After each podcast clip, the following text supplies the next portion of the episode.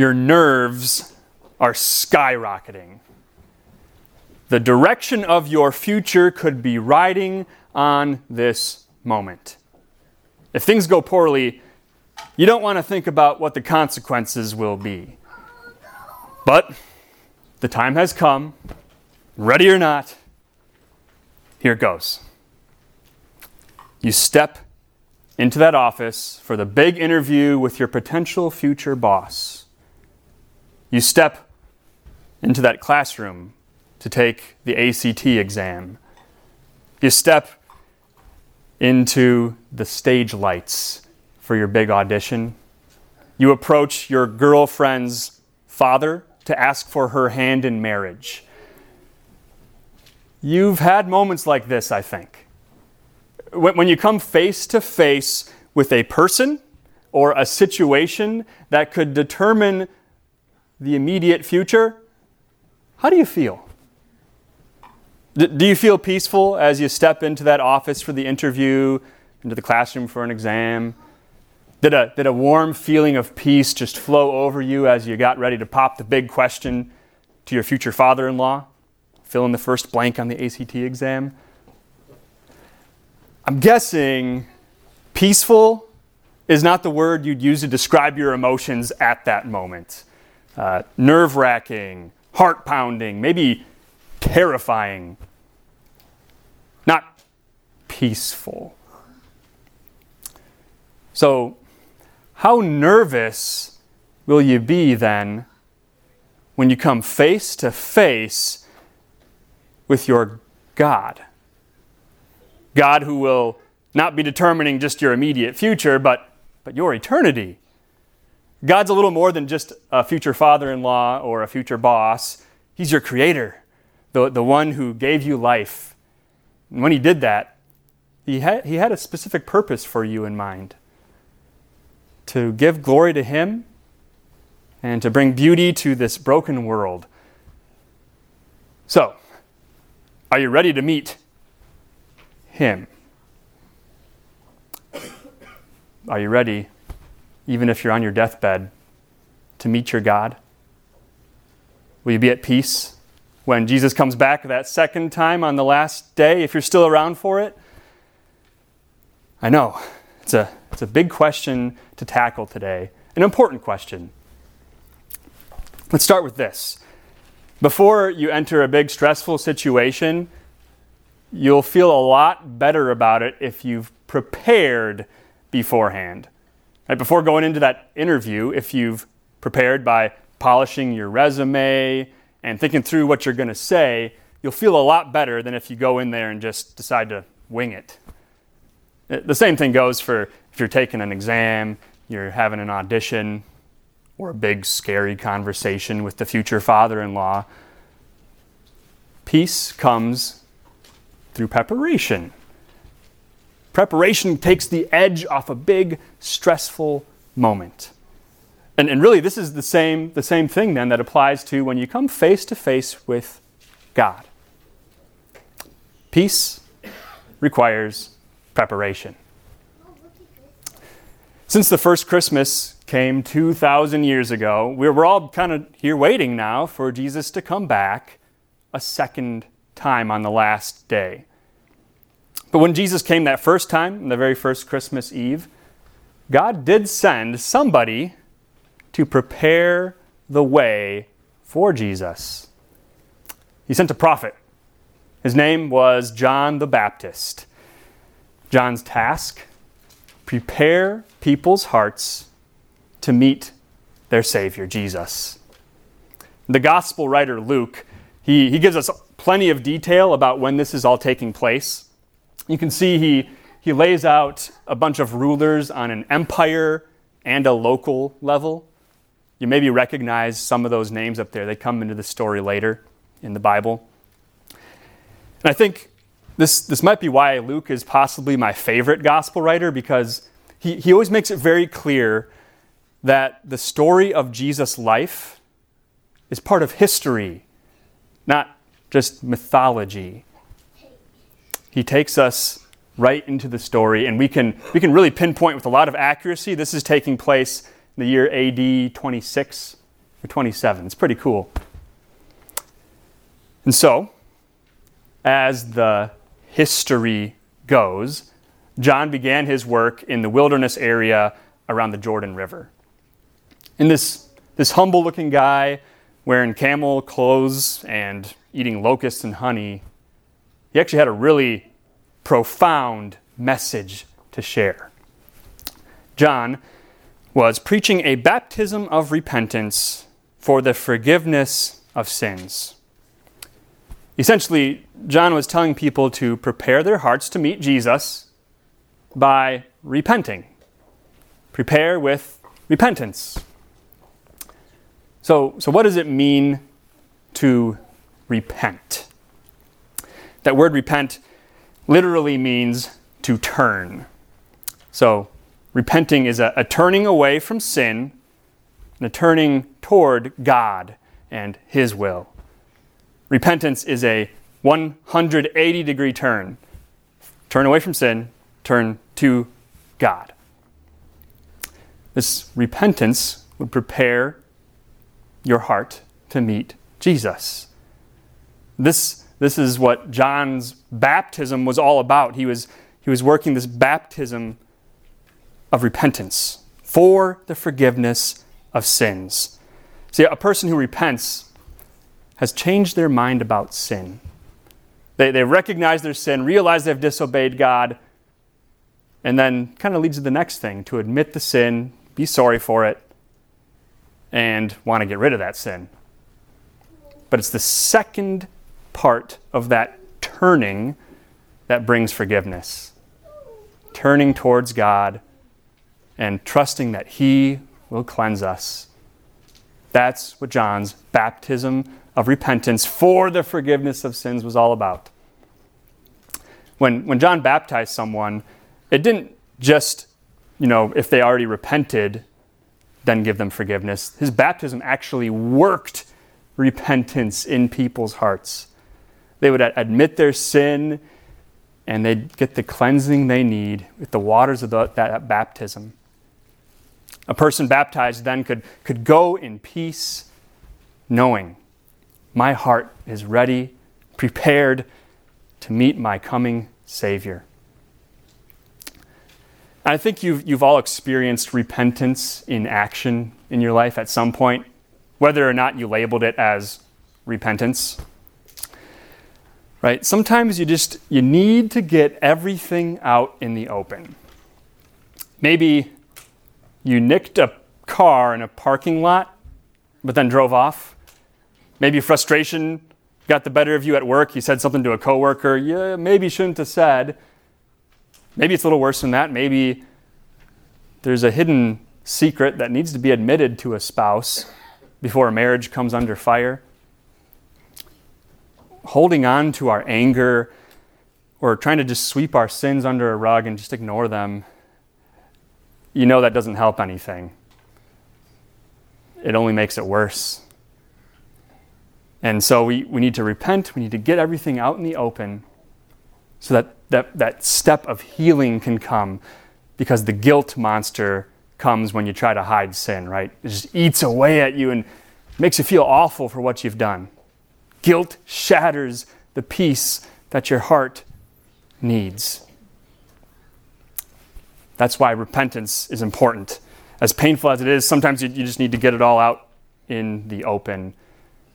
And it's really hard admitting a mistake to someone. It's especially hard to to come clean to the person whom you've wronged. But you know that ignoring the problem only makes the problem worse. Like if you find some rotting floorboards in your house, maybe don't pretend like you never saw it. You probably should handle that as quickly as you can before you have a, a much bigger problem on your hands. Kind of the same with us. We, we got to address our problem, to, to repent of our sin and ask for forgiveness from others, and from God. Only forgiveness can give you the peace your heart is seeking. Only forgiveness can give you the peace your heart is seeking. Never underestimate those words, I forgive you. They're so powerful. The, the peace that comes when someone says to you, I forgive you, even when they know what you've done. Repentance prepares us to meet our Savior, meet God. It's also something we do on a human level with other humans, but really what we're talking about here is repentance prepares your heart to meet your God. You just got to get everything out in the open and turn to Jesus for forgiveness. Only then can we find the peace that our heart is seeking. We want to get all those barriers off the road to our heart so that Jesus and his forgiveness can have a straight shot to our hearts. And that's what these words from Isaiah, the prophecy in verses 4 to 6, are all about here. As it is written in the book of the words of Isaiah the prophet, a voice of one calling in the wilderness, John the Baptist. Prepare the way for the Lord, make straight paths for him. Every valley shall be filled in, every mountain and hill made low, the crooked road shall become straight, the rough ways smooth. And all people will see God's salvation. In ancient times, roads used to be built or improved before a king would travel to a distant country. The king was supposed to have a nice, smooth, easy ride from one place to another. And the more important, the more well loved the king, the bigger and better his highway. You could tell a lot about a king by looking at the road that was built for him. Of course, Jesus, the best king, deserves the greatest road there is. And that was John the Baptist's job to prepare the way for the Lord. And, and there was some major landscaping to do right? The, the valleys filled in, the mountains cut down, the, the rough patches made smooth, everything straightened out. Have you ever tried filling in a valley? How much dirt does that take? Or ever tried leveling a mountain? Some major work that's got to happen here to level things out. And of course, John isn't paving a physical road out in the wilderness for Jesus. John was not called to do landscaping. John was there to prepare people's hearts, to pave their hearts for Jesus to enter there. John was not a landscaper. You could say he was a heart scaper.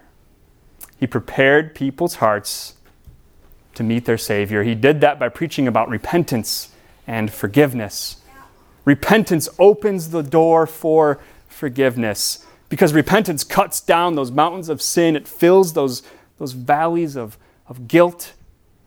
When we straighten out our crooked hearts, then we can really turn from our sins and turn to God for the, the forgiveness that we need.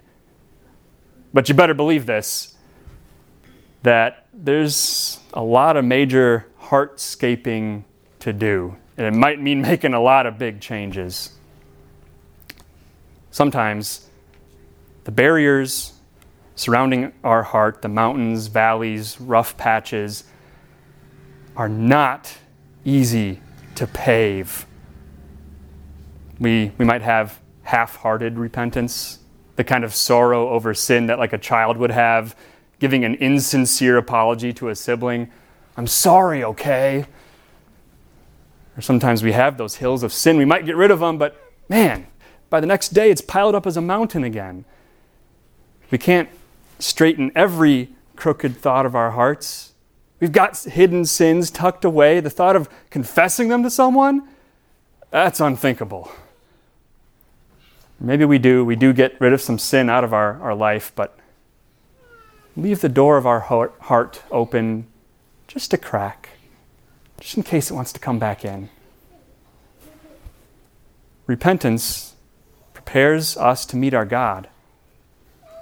But we quickly realize we can't pave our heart roads the way we're supposed to. And some obstacles, they're just too big for us to remove on our own.